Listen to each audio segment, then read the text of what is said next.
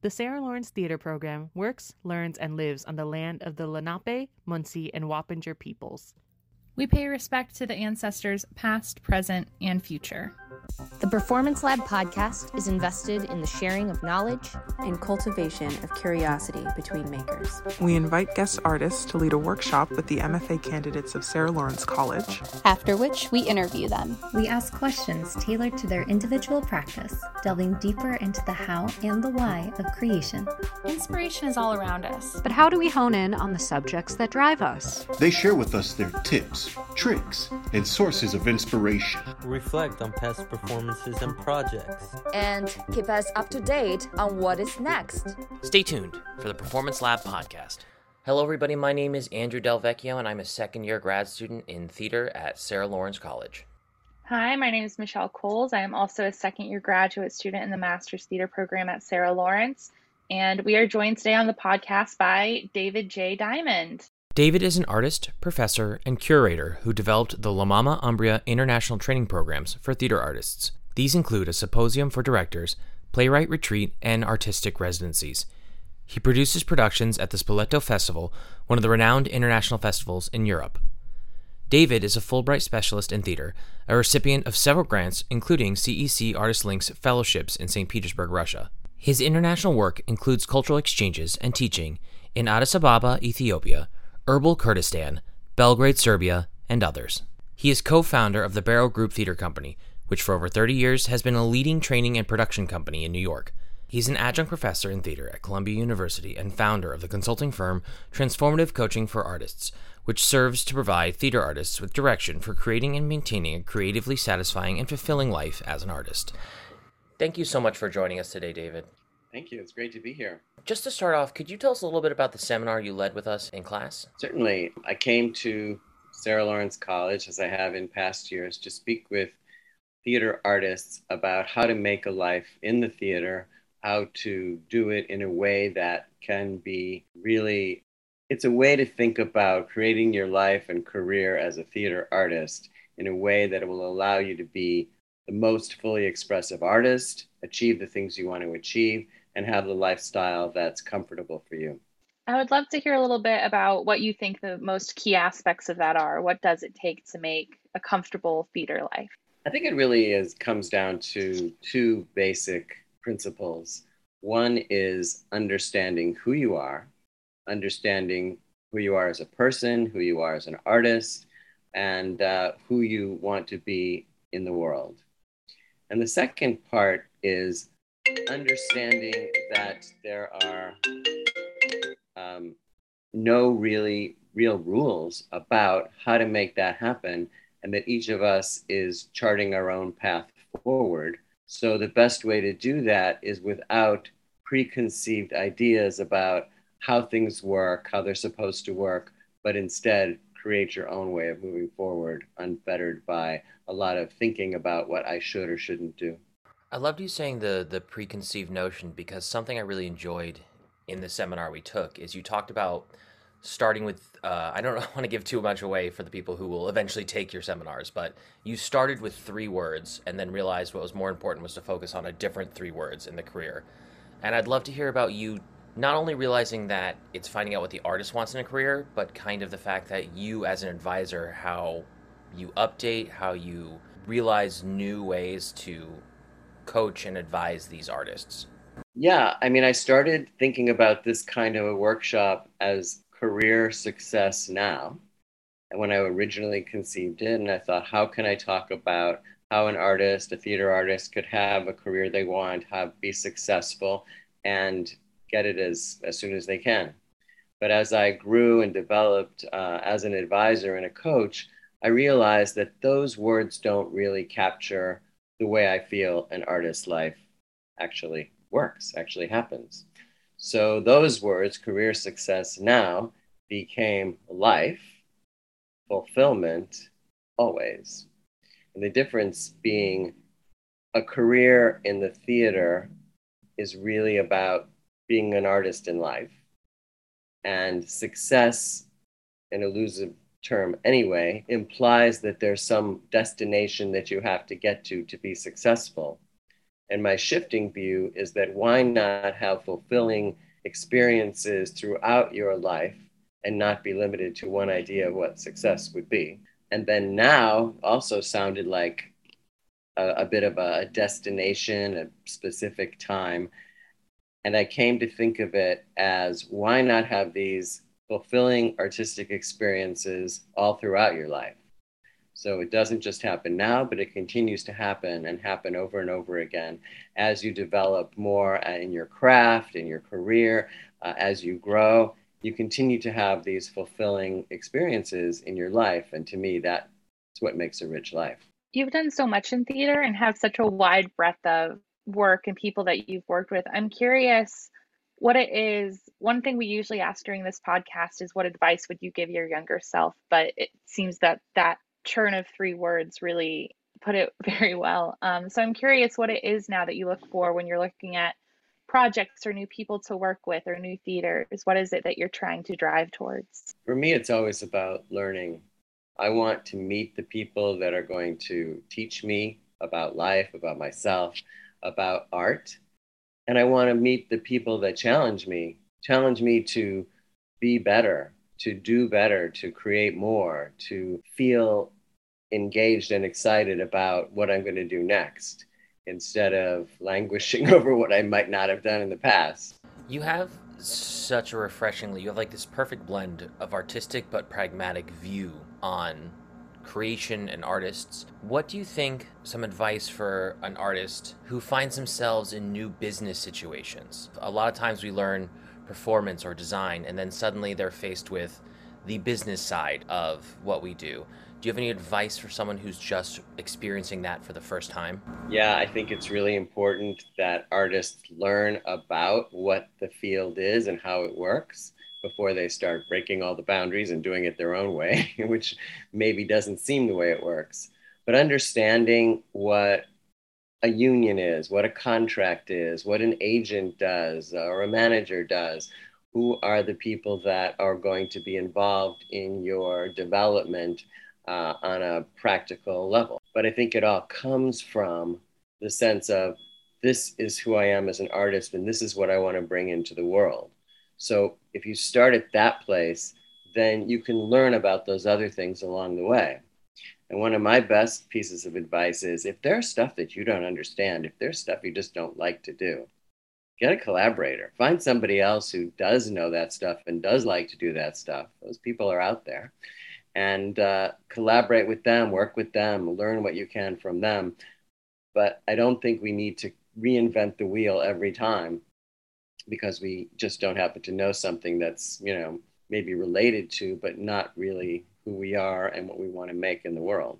As we're coming out of this pandemic, I'm curious what you see the theater industry as a whole or your work specifically in theater doing in the next five, ten years as we transform from this digital world that we were thrust into. I was lucky enough to do the digital version of La Mama Umbria with you, David. And I understand you're y'all are going back in person this year to Umbria, which is very exciting. Yes, we're very, very excited about it. Thrilled to be going back. When I look forward, I think that again we need to be open up to new ideas and different ways of thinking about what it is to share something with an audience, to engage people in, in a transformative experiences that we can create as artists. So what I learned during the pandemic was as we did some of our programming, which as you mentioned includes a training program for directors and playwrights usually held in this beautiful former convent in the hills of Umbria, Italy, and transformed it into a digital format, you can still teach and learn a lot over that, you know, in that way. So we need to figure out ways of creating hybrid experiences. We need to open ourselves up to the new technologies that are constantly being invented and reinvented so that when we're trying to express something as artists, we have all the tools at our that are accessible to us so that we can create the most effective communication between artist and audience that's possible. I always think about what is it I want to say, share, question. Artists, we always have questions. We're going to share our questions with an audience. what's the most effective way to do that, no matter if it's an area that we've been using consistently or something that's new. Oh, I realized that, you know, if I did this in, uh, uh, in virtual reality, I'm going to really get to, you know, express what I want in a fuller way, then, you know, that might be the way. Or maybe it's puppets or mime or uh, any of the other, both um, technological or not, ways we have of expressing ourselves. The idea to me is giving the strongest expression both of ourselves, but also of the ideas that we want to share. It's, it's really about how do we as artists make change, develop ideas, create inspiration in other people? What's the mechanism? What's the best one in this each particular case? Taking both those ideas together, you talking about the, the different things artists can explore and whatnot, and and Michelle talking about us coming out the other side of this pandemic and you all going back in person. Is there something right now, just personally, that is really piquing your interest in art right now, or or maybe something that is, oh, I want to see more of that moving forward? Something it hasn't really changed that much because something that has always interested me and continues to fascinate me, and you know, never seems to end, is understanding how people in different circumstances in different parts of the world create, develop, and express their art. So when I meet people from different places and I hear about um, different ways that they're expressing themselves or creating different methodologies, and, or sometimes it's ancient methods that I'm learning about. Oh, they, you know, this group has been doing this kind of theater for, you know, and their ancestors for hundreds of years, and it still exists and they're still using it. I'd love to learn about all those things. And what is the what are the Balinese puppet makers doing? What did they learn from before? What are these amazing artists I met in Ethiopia um, transforming from the original methods that they had learned growing up? And how do they take what they've learned? this is something that we try to do in Umbria a lot. How do you learn about other aspects and other methods and then incorporate ideas into your own work? because there's something really powerful about learning and then filtering ideas through your own experience so that you can create something that may be very different from what you've experienced before. David, you talked about traveling and getting to work with so many different groups of people and through La Mama Umbria working with directors from all over the world. I'm curious if there's a project you've worked on that was particularly transformative or sticks out as something you'd like to highlight? Wow, there are several, but I'll speak to a couple of them that really had impact on me. Uh, one was this opportunity to go to Ethiopia and meet theater directors from seven different East African countries who came together in Addis Ababa for a directing workshop being led by uh, the Sundance Theater Institute and in particular, the amazing director Liesl Tommy, South African. She led this workshop with these uh, really amazing artists from you know Burundi and Rwanda um, and from Kenya, Ethiopia, Uganda, all together in the same room. It was funny when she would talk and we were sitting around this table you'd hear all these whispers between one person and another around the table because everybody was translating. There must have been about, I don't know, seven or eight different languages going around the table. Oh, this person's he's Swahili, and that's translating into French, and that person's translating into something else. Uh, amazingly, it didn't stop the flow of, of the conversation at all. It just was seamless the way they were able to communicate with each other through these different languages. And when they got up to move and to do projects, it was clear that the common humanity of everybody was on display. And all of a sudden, it didn't matter what the language was, it mattered what the feeling was. And so that was really striking to me, that opportunity. And eventually, at La Mama Umbria, four of those African artists that had met came to La Mama Umbria in 2019 and became part of the group of directors who were um, part of the symposium and that was enormously exciting because they got to meet other artists from other parts of the world. We had one uh, Kenyan artist who met this woman from Paraguay, and they got along really well and started to collaborate. And after the workshops were over, they did a couple projects together. I mean, how does that happen? Like, how is that even possible? But it's really exciting to me. The other one that I got a lot out of was uh, when I got a Fulbright artist specialist grant, I took it and went to Belgrade, Serbia to work with a theater company called DAH, DAH Theater, which is a, a theater company that was created during the time of the breakup of Yugoslavia and at a time when it was a very challenging political environment. And this theater, which was comprised of women, went out into the streets and started to make theater about about war and about what's happening to their country and about what's happening to women in their country in the streets. And they created a, a, really huge following of people that would watch this work. What was interesting about it also was that the work was really a lot of it in like anti government and you know objecting to the, the war and the things that were going on. But they did these productions in such a metaphoric way that the police and the soldiers that were all around didn't interrupt them, where they might have if it was like a agitprop, you know, uh, people hanging up signs and saying we're against this. But it was done in a beautiful theatrical context, and so they were able to get their message across to the people that they wanted to, but they weren't really interrupted. So over the years, DAH has become one of the premier alternative theater companies in Belgrade winning tons of awards and producing shows throughout the years. So when I went there, I was on a kind of dual mission. One was they wanted somebody to take them through a strategic planning process as the company was growing older and a lot of younger people were joining the company. There was a kind of rethinking that needed to happen between the old guard and the younger people coming up and how could the company navigate through that kind of shift so I did a workshop with them over the course of a week or so, taking them through different kinds of processes of uh, understanding what their mission is, what they really want to do, what each person's individual desire was. A lot of that process was matching the mission of the individual with the mission of the company. How could they incorporate all of that? But the second part of it was you know, to something I love, which is get to know art in a new place. I just, you know, went to see as much as I could. Uh, I went to this dance school and uh, did a workshop with the with the dancers about their lives and careers. Uh, I it was during BITEF, which is the big festival in Belgrade of theater. So I met a lot of artists, saw a lot of shows, and and that's one of my favorite things. I have a couple more, but I don't know how much you want to go into these.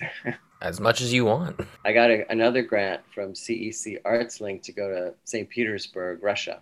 And this time I was there as a curator. So, the curator of La Mama Umbria's programs, I was going to meet artists and see work to see who I might invite to come to Umbria to either teach or perform. And uh, in that process, I was able to meet the top artistic directors of the biggest theaters that are you know sponsored by uh, the government and have huge resources along with some really independent people who were uh, doing you know do it on your own type of a theater. And uh, just seeing so much work and meeting so many fascinating people was really incredible. And one other one was going with the theater communications group to havana cuba. Is that really cool period in the Obama administration when Cuba opened up for like five minutes. And so we were able to go down to this big Havana International Theater Festival. And again, seeing how things were different in that part of the world, what was important to them to say through through their artistic work, um, and meeting some wonderful artists. That was really rewarding. That was I loved that. I could listen to stories like that all day. I would love to have you talk about maybe we've talked about La Mama Umbria a lot, and I, am very lucky to be at Sarah Lawrence with people who've either taken it or has a good relationship with La Mama. If you had to kind of talk about it, just kind of going back to the basic, because I hope everyone goes and looks it up and sees how they can be part of it after this. But like maybe just a small overview of how you would explain what La Mama Umbria is and some of the things they can expect from it. Okay, so if you participate generally there's three areas you could participate. One is as a person who's taking directing workshops and learning about directing from a lot of different artists from around the world. So that's one piece. Uh, playwriting retreat, which involves one master artist leading the playwrights through uh, some provocations and allowing them a lot of time to write. And the third is a residency program where you can bring your own work, develop it in this space where everything is provided for you. You know, you get your rooms and your meals and space to create in a very inspiring and beautiful environment. So, what people can expect from coming there is interaction with other artists, an opportunity to learn and express yourself in a way that is not hampered by having to deal with the, the quotidian aspects of daily life. We prepare all the meals, we clean your room, we even do your laundry if you need it. So, we want to leave the artist as open as possible to experience the people that are there, the master artists that are presenting work, and uh, getting back in touch with inspiration and their own artistic self. What do you see come out of? I mean, I've been lucky enough to experience a portion of it, but what do you see come out of that experience usually for directors? What I've heard is the word that I hear a lot is magical there's something really incredible about this particular space. You know, La Mama Umbria was created by Ellen Stewart, the founder of La Mama, in the 80s, 1980s, and she envisioned it as an international home for artists where people could come and work. And we developed that into these specific programs that I mentioned. But people come out of it with a renewed sense of possibility, with new relationships, people from all over the world, and a sense that maybe the things that I didn't think were possible really are possible as an artist and as a creator. And to me, that's the most inspiring. So it looks like we are closing in towards the end of the interview. I'm wondering, is there anything new that you're working on? Any exciting projects coming down the line that you'd like to talk about? The most prominent thing that's coming up is this coming year's symposium and this uh, this year's playwright retreat what's interesting about the symposium this year, which I'm really pleased about, is the diversity of the master artists who are coming. So we're being joined by uh, Hope Azeda, who is uh, um, an amazing artist from Rwanda. Muriel Borst Tarrant, who is a Native American artist, going to be presenting and teaching about um, her ancestry and the art that the way they create art. Emily Mann, who was the former artistic director of the McCarter Theater for 30 years, an extraordinary artist. And uh, Steve Kaegi, who is a part of Rimini Protokoll, one of the most inventive and creative uh, European ensemble companies. And he's going to be doing his workshop about theater and the environment, which um, I think will be fascinating. So that's a really exciting thing that's coming right up. And beyond that, uh, you know, I'm open to possibilities if people wanted to find you, get in contact with you, see the different seminars you have to offer, what are some of the best ways that they could find that? The best way is to check out my website, um, which at the moment is ddiamondcoaching.com. And that really focuses on mostly my coaching work, my uh, consulting work with artists, davidjdiamond.com, my other website, the previous one, really focuses more on all the other projects that I do outside of the coaching work. So, different seminars. Right now, I'm publishing a newsletter of resources for artists every month. Different kinds of residencies I find out about, different kinds of grants, different kinds of opportunities that people could take advantage of around the world.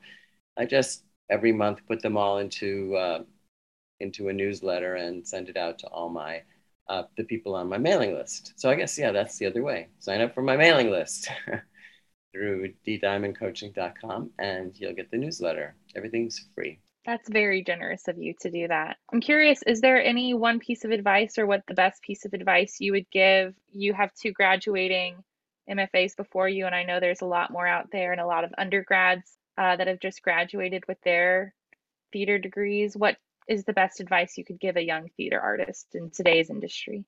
Wow, that could take another half hour. I guess the one thing that I would mention that to me is the most important for artists is to gain a deep understanding of what's interesting to you, what questions you have about the world and who you are as a person and how you want to relate as a person to other individuals in the world and how you want to share your ideas, questions, and uh, knowledge with other people through your artistic practice. So get really good at your artistic practice. Great. You're at Sarah Lawrence, you're learning a lot, and use what you've learned, but don't stray too far away from the deeper values and ideas and questions that, that you want to ask and that you want to present. So try to hew as closely as possible to those things, even when there's lots of other distractions around. Thank you so much for your time today, David. It's been wonderful to talk with you. It's wonderful to be here. Thanks so much. I've enjoyed it. You have a great day. Thank you for everything. Thank you. Bye. The Performance Lab podcast was brought to you by Contemporary Performance Network in association with the Sarah Lawrence College Theater MFA program. For more information, please visit our websites at www.contemporaryperformance.com or www.slctheater.com.